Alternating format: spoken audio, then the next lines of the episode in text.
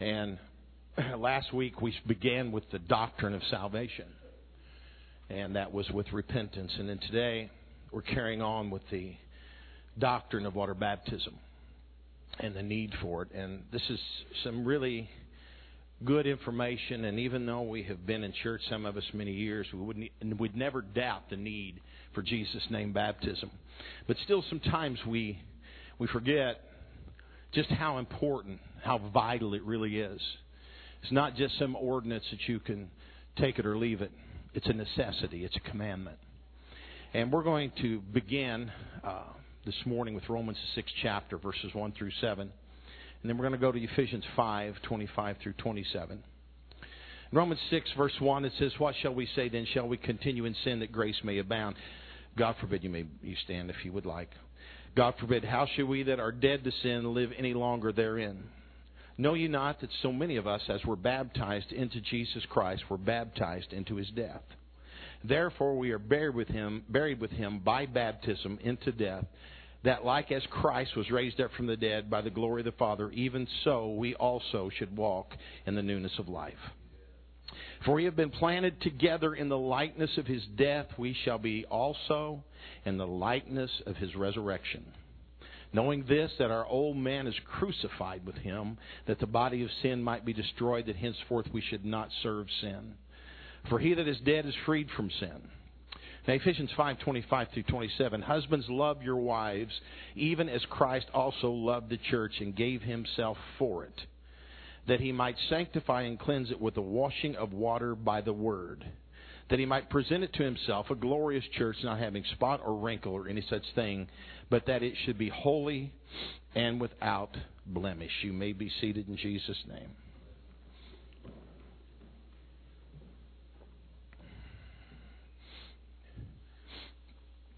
You ever gone through the groceries? You know, I, I used to I used to believe it was a very unmanly thing to go grocery shopping. And I believe in being very manly keeping your wives in check, thumbs on them, kind of stuff. but occasionally, you know, as you get older, you realize that that woman that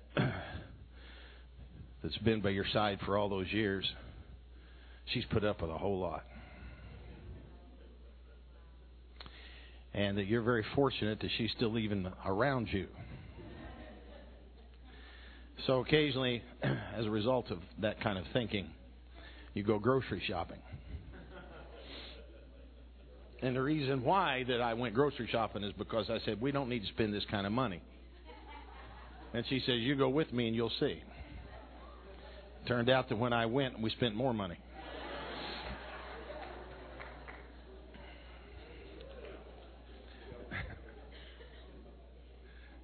You ever try to pick out one one thing of cookies. Just one. You know, just one. There's 10,000 cookies, 10,000 different packages. supposed to pick out one. It's like going to the donut shop and saying, you know, you just want one of this kind of donut when you got all these donuts there. It just doesn't work. He said, where are you going with this? I, I don't know. I'm just talking. but anyway, I, I, I will go this this far. I, I, you go through the some of these these these aisles, and you look at so much of the food says just add water. Just, just a lot of consumables are, are that way. Just add water. And that's a real simple recipe, and you got a promise of instant results if you just add water. That's what it says. But interestingly, interestingly, God also chose to use the same physical ingredient, water, as a part of the redemptive plan. Now, when God established the New Testament church as a part of the salvation plan, He began a procedure that includes the most available element on our planet. Now, redemption includes many spiritual and unseen components, but it also calls for the use of a common element of water. When a believer is baptized in water in the name of Jesus Christ for the remission of sins, something wonderful happens. And since it is a vital part of the plan of redemption, we should be aware of the implications and the importance of water baptism. Now, in the back of many recipe books, and that's another thing I've been doing. I've, been actually getting recipe books and looking at them. Yeah. Well, Adam, oh, excuse me, Brother Hill. I, I'm trying to quit that. I got so used to him. He is Brother Hill, by the way. You know, I just want everybody to know that. And if I make the mistake of calling him Adam, it's because I'm just I'm getting old. But anyway, he, you know, I, I've been around him, and he reads recipe books. You know, he reads a Bible and recipe books. That's that's what he does, and and so uh, so I've been trying to look at some recipes, and of course, you know, you can get by that by having on my recipe books it says wild game recipe book. That's a manly thing. So, you look at that, but you know, in the back of those you find substitutes. A lot of you can substitute this for that. Uh, so you know, it, it, there's some areas that you can substitute margarine for butter, oil instead of Crisco, or non-dairy whipped topping instead of that really good. Oh, that really heavy whipped cream. Anybody love that. Man, isn't that the greatest thing? Get that non-dairy stuff and you put it on. You know, my, when I get strawberry shortcake, you know, you get a, a lot of juice, put it on angel food cake, some strawberries, and then you take that non-dairy stuff and you spray it on. You cover it all up. By the time you get in to sit down, it's all gone. It just disappears. This goes into the nether. You know, it, it just it's gone. And that you get Cool Whip or some of that really heavy stuff, and it's there forever. Then you forever too when you eat it. So you get all these are substitutes. Substitutes may be allowable in some cooking, but there is never a substitute for water baptism. Never a substitute for the requirements of atonement. Never a substitute for that. You, you cannot take away the essentiality of the ingredients it takes to be saved and you cannot substitute anything else for those ingredients. God has set this in order, and it will be in order until He returns. Now, Jesus reinforced the essentiality of water baptism in Mark 16 16, saying, He that believeth on me and is baptized shall be saved, but he that believeth not shall be damned.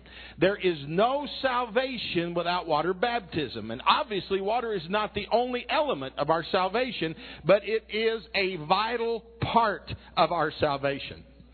Some individuals wrongly argue that salvation requires belief and belief only. However, Jesus equally linked belief in water baptism as two of the essential components of salvation.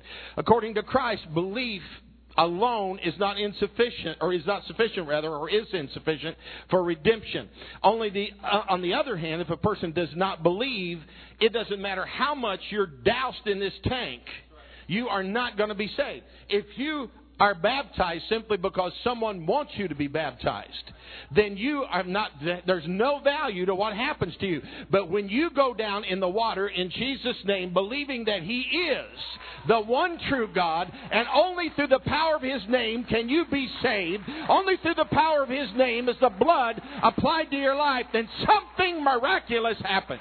Praise God.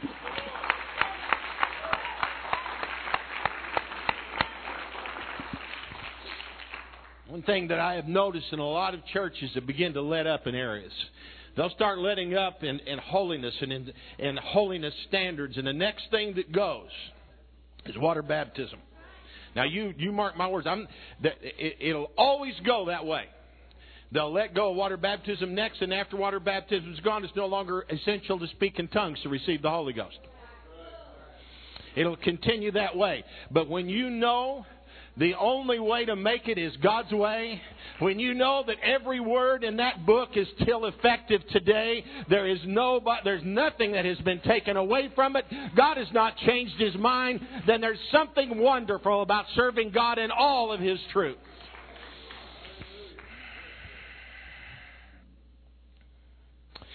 The Lord taught the importance of water baptism for individual conversion, but He also commanded the practice as a key element of world evangelism. So it's not just individual, it's worldwide as well. Go ye therefore and teach all nations, baptizing them. Matthew 28 19. Now, while teaching and making disciples begins the process through faith, Jesus clearly demonstrated in the same passage the vital role of baptism. The risen Lord commanded that we baptize new believers. The Lord Jesus also demonstrated the importance of water baptism by his own participation in water baptism. And in, in the case of John the Baptist, he went into the wilderness and, and John sent, told him, he said, well, he said, I, I don't need to baptize you. You know, I, you, I need to be baptized by you. And what did Jesus tell him? He said, suffer to be so now, for thus it becometh us to fulfill all righteousness. In Matthew 3.15, Jesus commanded mankind to be baptized and he illustrated its importance by allowing John the Baptist to baptize him. So obviously it's very important to be baptized in Jesus Jesus' name. He had no personal sins that he needed to repent of or to be baptized, but he wanted to personally demonstrate the vital nature of water baptism. To know Jesus Christ commanded baptism should be evidence enough for any believer to willingly and obediently submit to baptism. But the scripture, excuse me, provided more evidence than only the words of Jesus. The clear evidence of baptism's is important emerges when one studies the words and the practices of the apostolic church, the early church. When you begin to study that, you begin to understand uh, what Peter's message was on the day of Pentecost, the importance of it. He instructed the people to be baptized in Jesus' name, and that first message that was ever preached to the church. Uh, for, and the hearers was who gladly, and this is the key element, the hearers who gladly received the word was baptized that day, and there was 3,000 souls added unto the church, but they had to gladly receive the word. Now, I, I, I still remember I, I still remember at 10 years old being baptized in Jesus' name. That has never left me that has never left me. And for people, I, I have a I have a hard time understanding. I, I do. I realize sometimes when people are shoved in the water and you, uh, as a child, and you're it's done, and and mom and dad want you to do it, and you don't have a clue why you did it, but just did it to make them happy. I can understand sometimes the need to be rebaptized, but when you have gone down to the altar and you've repented of your sins and you know it's essential to be baptized in Jesus' name, you will never forget it and you will know it never needs to happen again. Now that's the truth. This uh, was this past yeah, it was this past Sunday, and Amber, you, uh, I baptized her. I uh, was back putting on the, the boots, and and Eric came back. He had to help me out, and uh, he was asking all about the hip boots or the waders rather. And um, first thing, the thing that he said to me, he said, he said, Pat, do you remember? And I just baptized him about four or five weeks ago. He said, Do you remember baptizing me? and I said, Eric, I will never forget baptizing you or Samuel. I said, I will never forget it. And and that's that needs to be pressed in to realize, folks, you know, remind that's the most important thing that'll ever happen to them. The most important thing that'll ever happen to them. Don't ever make that something light. Don't ever. It's it's vital. It's vital. The scriptures show the essentiality of water baptism, but they also reveal the urgency of the act. And after Paul and Silas ministered to the Macedonian prison keeper, the man arose and was baptized straightway, which means immediately in Acts 16:33. He did not wait even until the following day. Now it would seem that if baptism were unimportant, there would have been no hurry for him and his household to be baptized.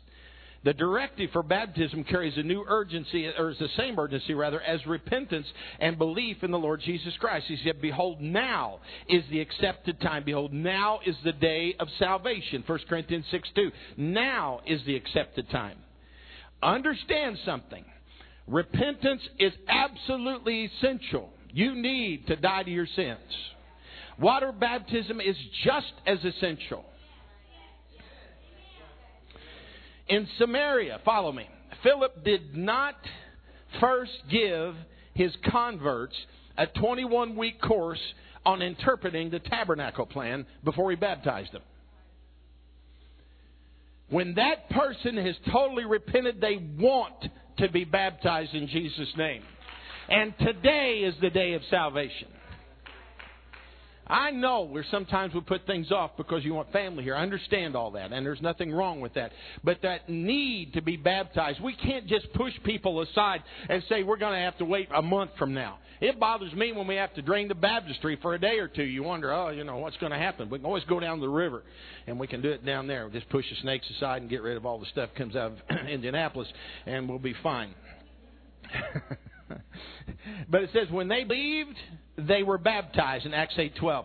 Later, this young evangelist shared the gospel with a soul riding in a chariot hurrying across the desert. The Ethiopian official understood that baptism was not optional for salvation, and he knew no substitute existed for baptism. And even in the desert, in the desert where there's no water, what did he say? He said, "Look, there's some water. We found some. What hinders us from me being baptized?" So right there in the desert, they found water to baptize. Listen, when somebody wants to be baptized, you can find some water to baptize them in. That's just the way it works.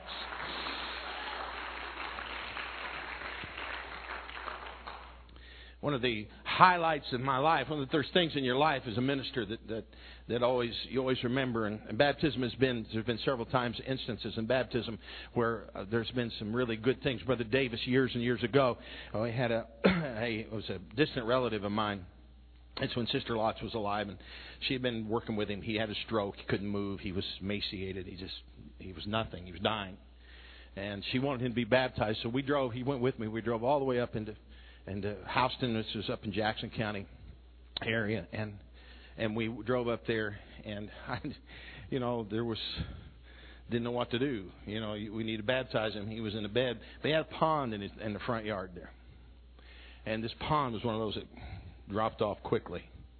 And Brother Davis got in the pond, and I I picked this man up and held him in my arms and backed into this pond because it was so steep, you knew he was going to go down.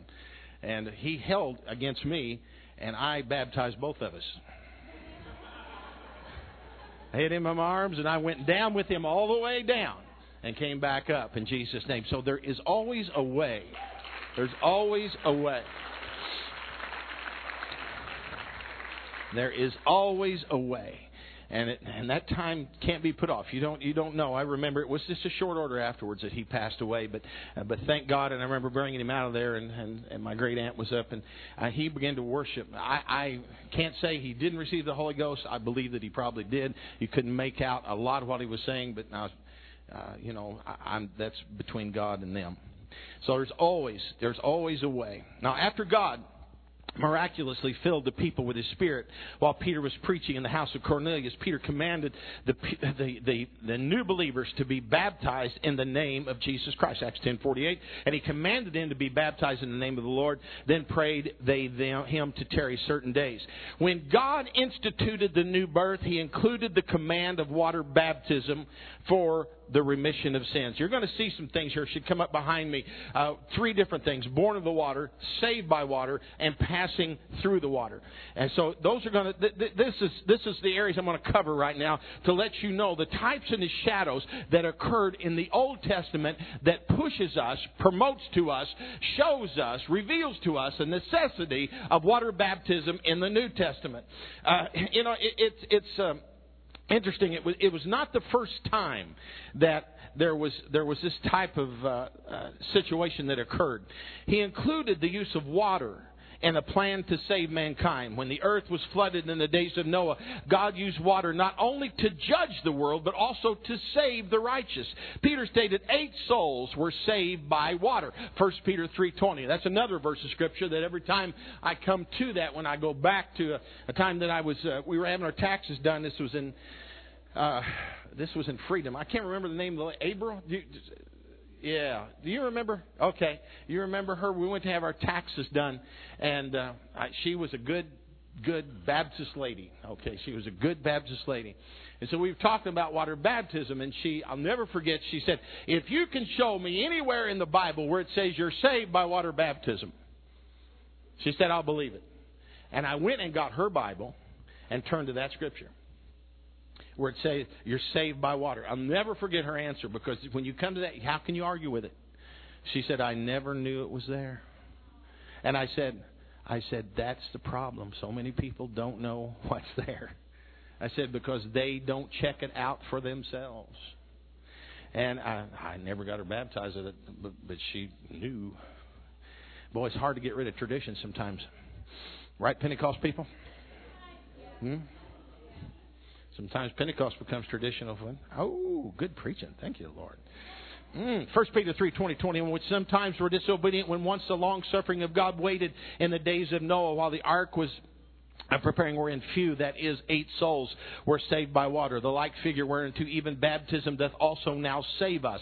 Not the putting away the filth of the flesh, but the answer of a good conscience toward God by the resurrection of Jesus Christ. Noah and those who accompanied him floated up away from the destruction to the very source that destroyed the world. Water not only destroyed the world, but it also floated the ark, which saved him and his family. So water can be a destructive source, but it also is a is a, a source of salvation. In similar fashion, baptism doth also now save us. Like the ark provided a means to salvation for Noah, so Jesus Christ is our source of rescue from the destruction of the evil one.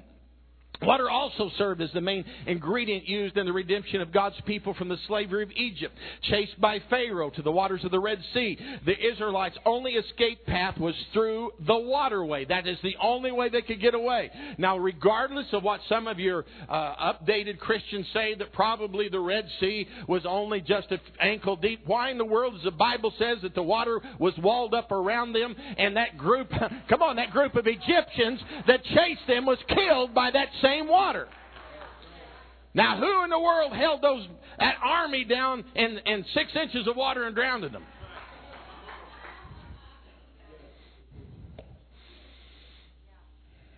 Somebody, um, I, I can't remember. It was on. The, uh, it was an email or something where it said that they had seen the area where they thought uh, the Israelites crossed over the Red Sea, and they said that on either side was maybe it was do you remember that? That they had marked. There was markers there, wasn't it? They found the channel, but they said on either side the, the water dropped off to I want to say hundreds, if not a thousand foot deep. But there was one area that was it was I don't think it was thirty or forty feet deep. It's the only place it was even been possible because not for the fact that God couldn't have done it, as the fact that if they'd had to gone down in the in the, a canyon on either side. And this way, they just walked down 25, 30 feet, and so forth, and walked right across. And it said it was later that they'd done some excavation. And they found that where uh, later they had marked that area where they crossed the Red Sea. Now, and they said that they also, I think, they found bits of, of Egyptian chariots and so forth in that same area. So it's been proven by artifacts as well that this is this is something that really happened. Now this is you know Paul referred back to this in 1 Corinthians 10:2 when he talked, to he, Paul actually called the great escape in baptism. So he, he said this was a figure like unto baptism. You see, the, those that those that went through the Red Sea was a, a whole a whole nation, a whole generation, if you would, of Israelites that still had to go through the water. And as they went and they walked through the wilderness for forty years, another generation had to go through the Jordan River in order to get into the promised land. It was essential for God's people to always go through the water. So you cannot you cannot sit back there in any way and tell me biblically you don't need to be baptized. You do need to be baptized. You do need to be baptized. You know, the requirement and use of water in the plan of salvation has to do with spiritual, not external cleansing. Peter stated the like figure whereunto even baptism doth also now save us, not the putting away the filth of the flesh, but the answer of a good conscience toward God by the resurrection of Jesus Christ. This is an inward washing away of sins, causing uh, the answer of a good conscience toward God. The purity of the actual water used for baptism and the location did not matter. What matters is our obedience to the injunction to be buried in the water in the name of Jesus Christ. That's what matters. So it doesn't matter how dirty the water is. Doesn't matter what you have to deal with. What matters here is that you're answering the injunction to be buried in water. It is insufficient only to know water baptism is necessary for salvation. One also must know how to execute baptism biblically to effect the spiritual work of Jesus Christ. Now, now our faith in Jesus Christ is effective through the power of the gospel. Now, we have to understand the gospel. We hear that term used a lot, but let's look at the gospel. Now, Paul said to the Corinthian church, in 1 Corinthians 15, 1 and 2, he says, I declare unto you the gospel which I preached unto you, by which also, he said, you are saved. Now, if the gospel saves a person, rescues a soul from perdition, then you need to know, embrace, and obey the gospel to be saved. Now, fortunately, Paul went on to explain the gospel of Christ, how that Christ died for our sins according to the scripture, and that he was buried and he rose again the third day according to the scripture. The death, burial, and resurrection of Jesus Christ constitute the message of the gospel. We must obey the gospel or face eternal damnation according to 2 Thessalonians 1 8. Now, in Massachusetts, the Boston Tunnel passes from one part of, of Boston to the other part. It's from the west to the east. Uh, actually comes out just on the east side of the city. Now, this tunnel provides a pathway for travelers to make it from one to the other. Now, this tunnel passes under Boston Harbor.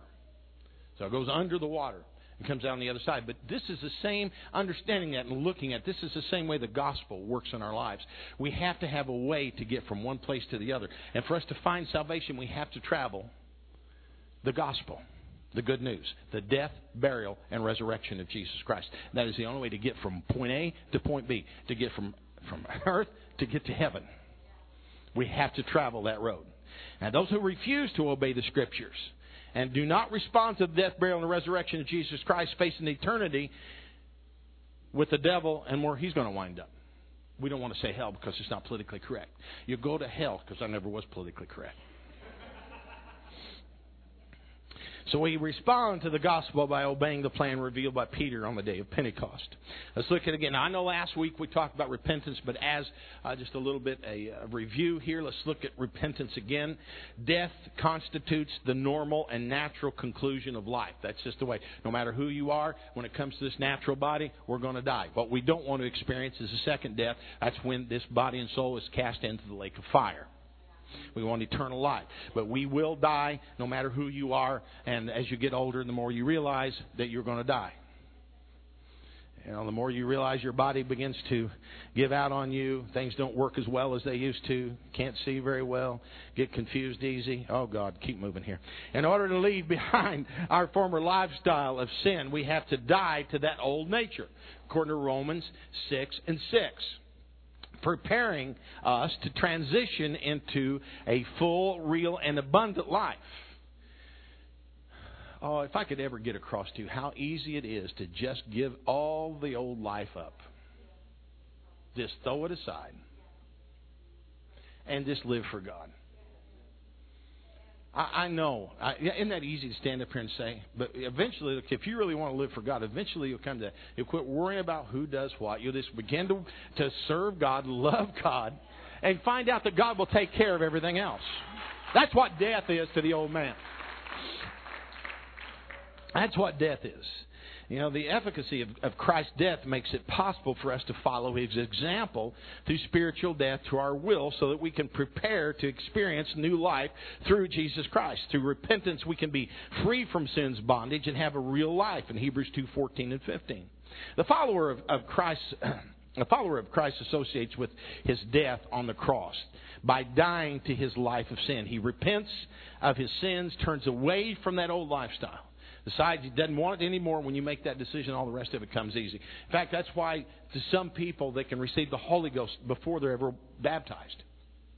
They can come down to this altar and make up their mind right then and there. God, I do not want to be what I have always been. And not just saying it so that I can hear it or any man up here can hear it, but saying it so that God can hear it and so that you can hear it. Sometimes the, the, the person you got to convince is you.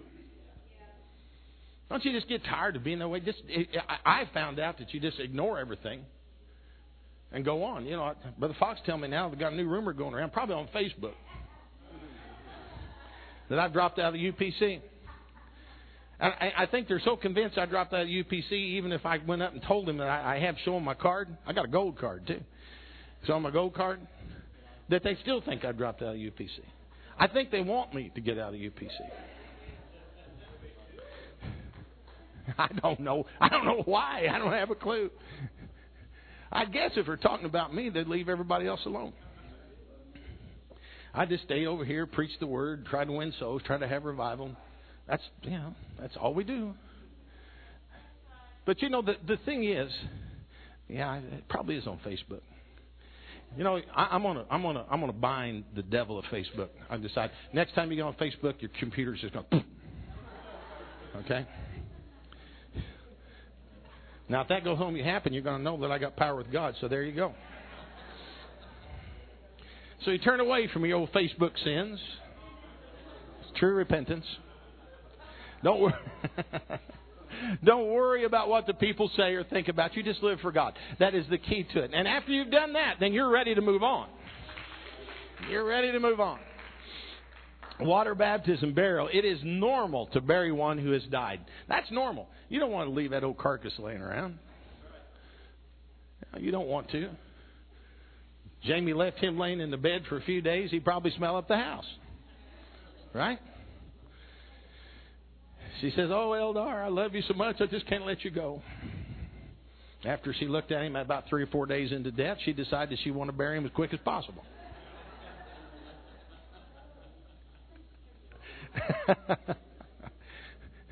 Eldar is the only one I have a trouble calling with his last name, Brother Arumbayev. I'm trying to work on it, but it's just really hard, so we have to go with Eldar. But uh, you know you, that's the natural order. You you bury that which is dead, and you want to bury your old lifestyle that you just killed in repentance in the waters of baptism. You want to do this.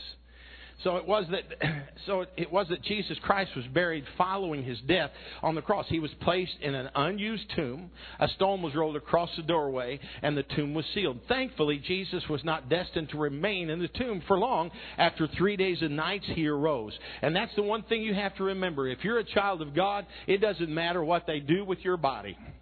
One day you're going to arise again. That's one day you're going to arise again.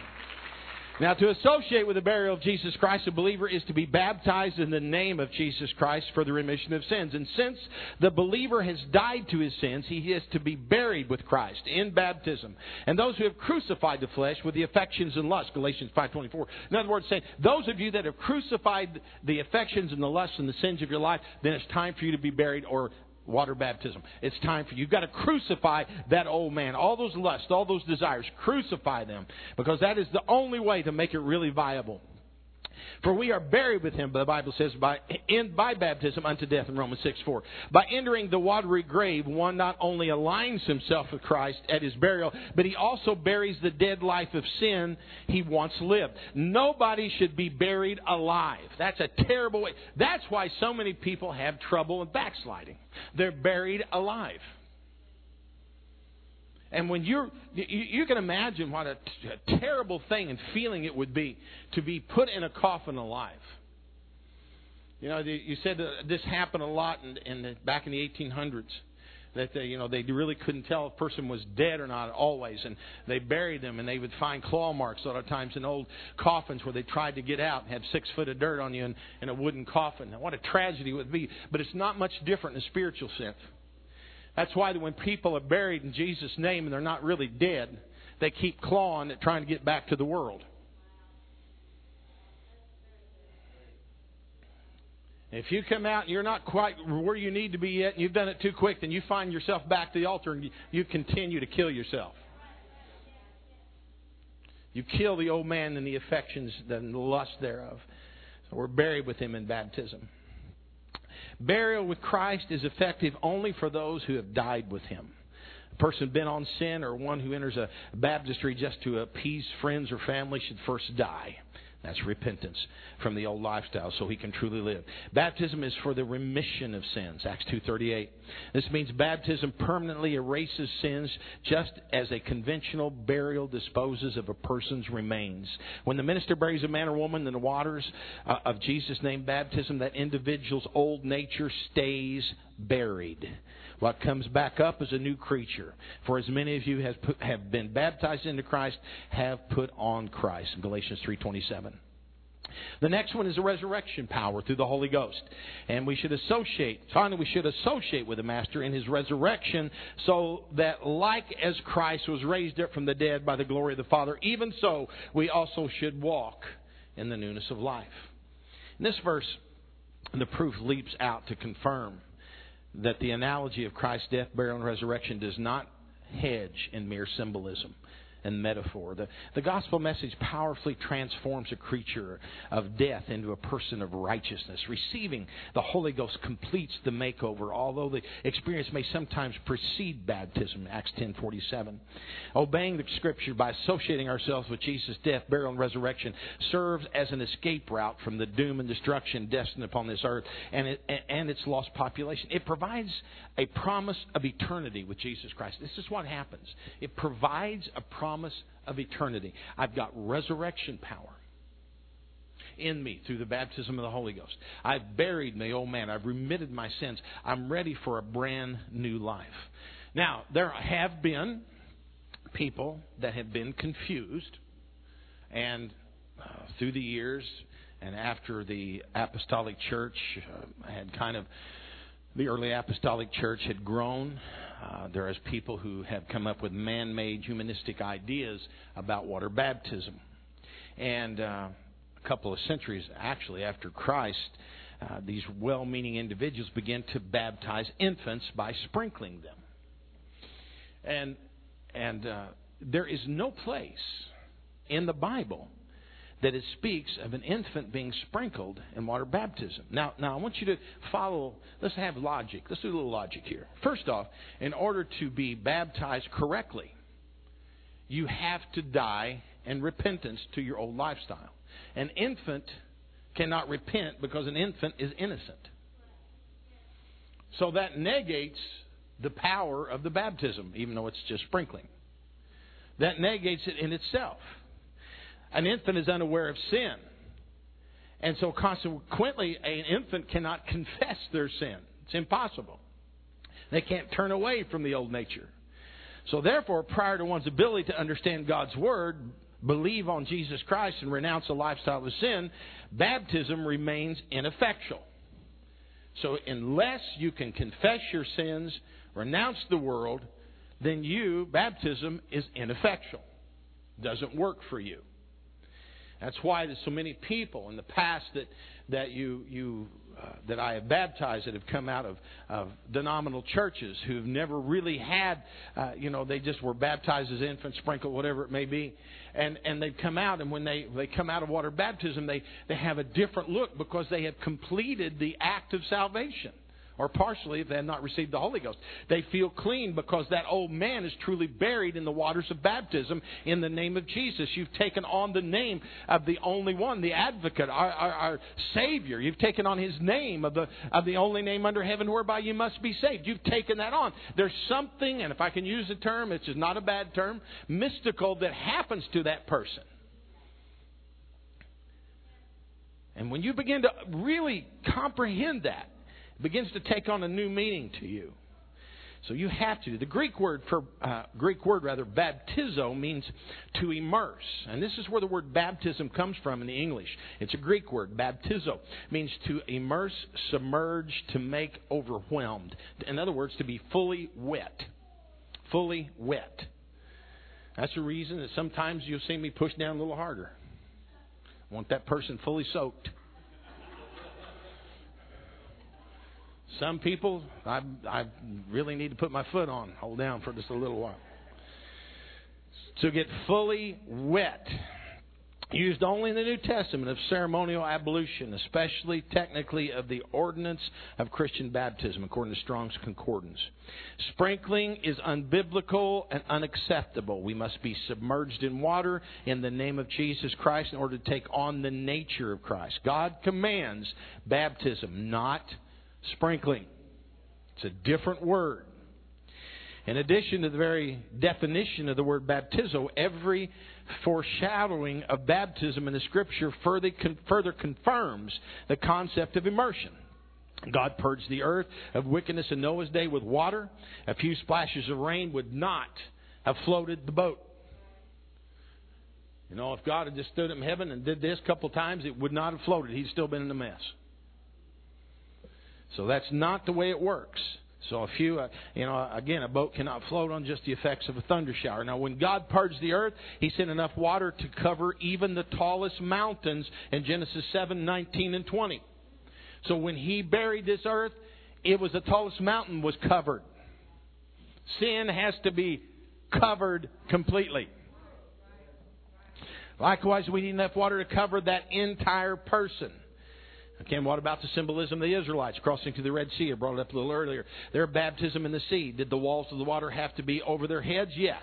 Some have suggested they waded through ankle deep waters, but that's not the case. Uh, it, it, on the contrary, there was enough water to drown the entire Egyptian contingency that was pursuing the, the Israelites. And finally, when a dead body receives a proper burial, in no way could one satisfy cultural expectations or civil laws by sprinkling a handful of dirt only on that person. So you have to be submerged. Now, throughout the Old Testament, God gave dozens of names by which humanity could describe and address Him. Yet in all of this, He reserved a special name that He would only reveal centuries later. He revealed Himself to Moses as Hayah, or I am. Thereafter, He came to be called He is, or Jehovah. Thus, when the fullness of time had come for God to manifest himself upon the earth as a Redeemer, he revealed his complete name, Jehovah Savior, which in the Hebrew tongue is Yeshua. It is Yeshua. In the English language, Yeshua translates to Jesus. The prophet Isaiah must have looked forward with hopeful expectancy to the day when he would learn God's name. And perhaps as he penned the words of Isaiah 9 6, he thought the moment was about to come. Can you imagine what that prophet felt? Finally, he was feeling prophecy about the Yeshua, God who was going to come and save them. He, he felt that expectancy as God was dealing with him, and he penned these words in Isaiah 9 6 For unto us a child is born, and unto us a son is given and the government shall be upon his shoulder, and his name shall be called Wonderful Counselor, the Mighty God, the Everlasting Father, the Prince of Peace. So he didn't get the name, he just got descriptions. Yet, God did present a great prophecy through Isaiah who may not have realized the secret even after he inscribed the passage in Isaiah 12. This is wonderful. And if you got your Bible, you need to mark this if you don't already have it marked. This passage indicates that God had turned from his anger and had given his comfort. The second verse, Isaiah 12, verse 2. Behold, God is my salvation, which is significant. The original Hebrew language reveals that the word Isaiah used, which is translated into the English word salvation, was the word Yeshua. In other words, the prophet's writings declared, the, Behold, God is my Yeshua. Or, in English, Behold, God is my Jesus. I will trust and not be afraid, for the Lord Jehovah is my strength and my song. He also has become my Jesus, salvation. Therefore, with joy shall ye draw water out of the wells of Jesus, Yeshua. Now, what better one in Scripture can you get than that? Only one God. And in that day shall you say, Praise the Lord, call upon his name, declare his doings among the people, make mention that his name is exalted. So they use the name Jesus instead of salvation, or Yeshua, which is translated in Jesus in English. This is Isaiah 12, 2 through 4. After his resurrection, Jesus commanded his followers to go ye therefore and teach all nations, baptizing them in the name of the Father, the Son, and the Holy Ghost. Matthew 28, 19. It is important for us to understand what Jesus was telling his disciples and to obey his commandment. The titles Father, Son, and Holy Ghost are not names, but they are descriptions of the one true God. Jesus clearly stated that baptism is to be in the name. Singular, one, not three. One name. Name. Not names not multiple titles or descriptions of God. The only way to obey His command is to baptize in a singular name. That is the only way to be obedient to that. This identifies with the three titles. You have to have a name that identifies with the three titles. Now, some individuals sincerely believe they can satisfy the Lord's command by simply repeating the passage at a baptism. However, baptism is like a legal transaction that requires specific identification for validation. Everywhere you go anymore, you better have identification. And when you go to heaven, you better have it too. In other words, you're not going to make it unless you do. Somehow, when God sounds the trumpet, He's going to say, Will you flash your identification, please? and the only way that's going to happen is going to be imprinted on this. You understand that? When this body is changed to be likened unto his, his mortal body, it's going to be planted. When this thing is changed, the only way it's going to change is for that name and for the power of that name to be resident. Right here. That is the only way that it's going to happen. So that's. And then we all know the story. I can use it with me, but we just we can use it like since I talked about groceries a little earlier, we'll just use it that way, okay? You know, you got mama who goes in to the grocery store and she buying way too much stuff and she has to write a check for it. She don't have enough cash, right? So she asked for the groceries, and she would she would she would take her check in, and it would have to be valid. It would not be valid if she signed that check mother, daughter, and wife. But it would be if she put her name on it. You understand that. You cannot it's not good enough to be baptized in the titles Father, Son, Holy Ghost. It's got to be in the name of the Father, Son, and the Holy Ghost.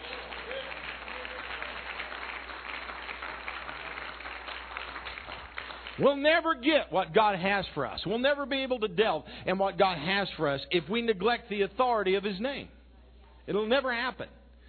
Number one, Father. What is the Father's name. Jesus said, I am come in my Father's name. John 5:43. The God man was manifested to reveal the name of the Lord, according to John 17 verse 6 and 26. Hebrews 2:12. This name Jesus indicates more than his human ancestry. It also connects him with his divine identity as the savior. The scripture declares he received his name by inheritance. It was more it, it was a more excellent name according to Hebrews 1:4. So Jesus got his name through inheritance.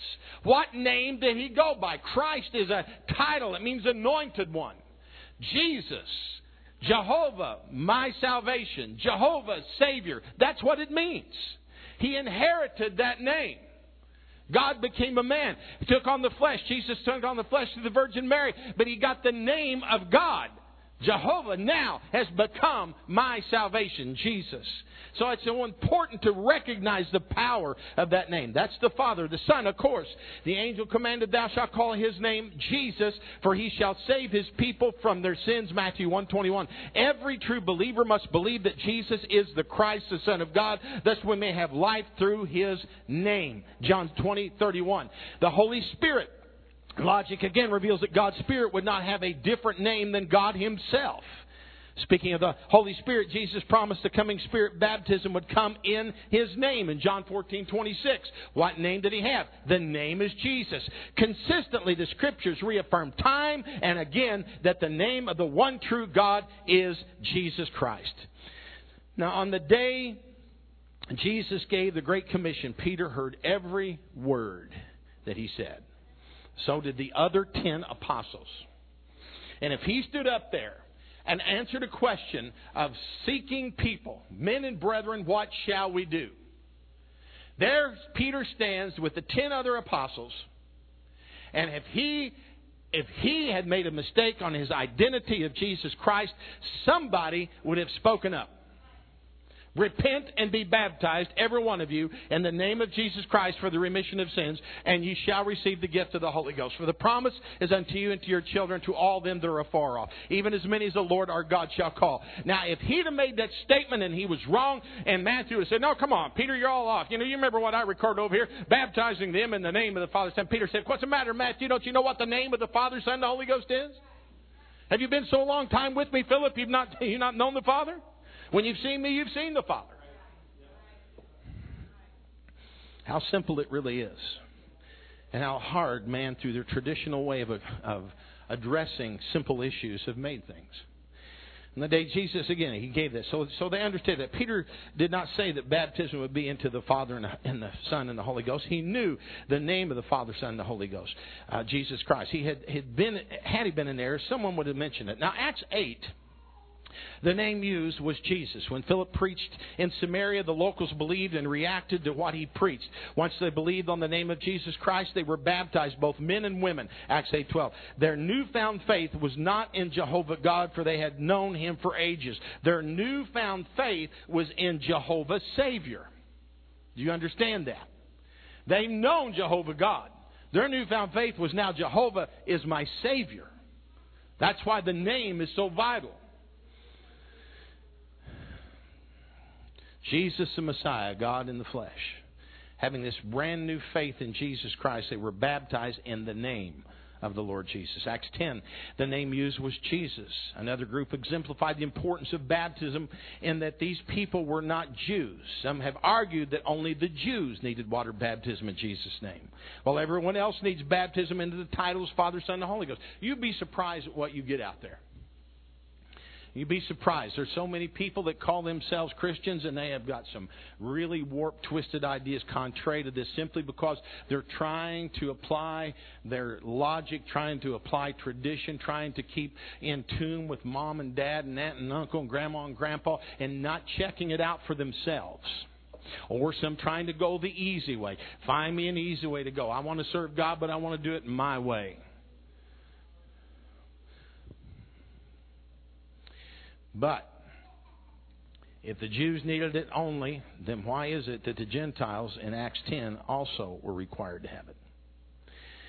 The Gentiles in the house of Cornelius provided that an example consistent with what Jesus had taught the apostles. After the new believers had received the Holy Ghost speaking with tongues, Peter stopped his sermon and he commanded. Now you gotta understand, he was preaching and the Holy Ghost fell. They began to speak with other tongues. He stopped his sermon after they received the Holy Ghost and he commanded them he commanded them to be baptized in the name of the Lord. This is interesting. The NIV version of the Bible is not always the best version, but this is pretty interesting because in the NIV it says in that same scripture, Acts 10:48, he ordered that they be baptized in the name of Jesus Christ.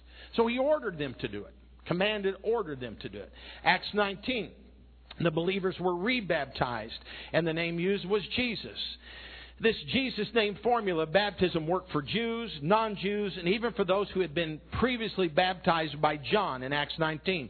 Paul discovered some believers in Ephesus who had been baptized only in John's baptism, which was for repentance, not salvation. Once he instructed them regarding the whole message of the gospel, the finished work of, of Christ, they immediately saw their need for baptism. He said, Now, John baptized you in repentance. For his time, that's all he needs. Jesus came now. He died died on the cross. He's resurrected. He is the God man who came for your salvation. Now you need to be rebaptized because John was just getting everything prepared for him. Now you need to be rebaptized in the name of Jesus Christ, the one who died for your sins. And it is still relevant today. It is still right today. Still right today. No other options for water baptism. Neither is there salvation in any other, for there's none other name under heaven given among men whereby ye must be saved. Stand with me and clap your hands unto the Lord.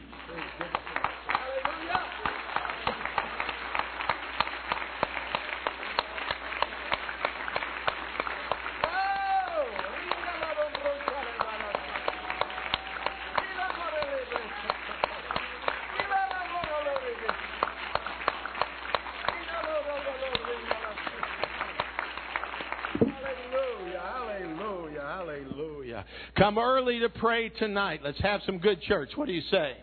Lord bless you. You're dismissed in Jesus' name.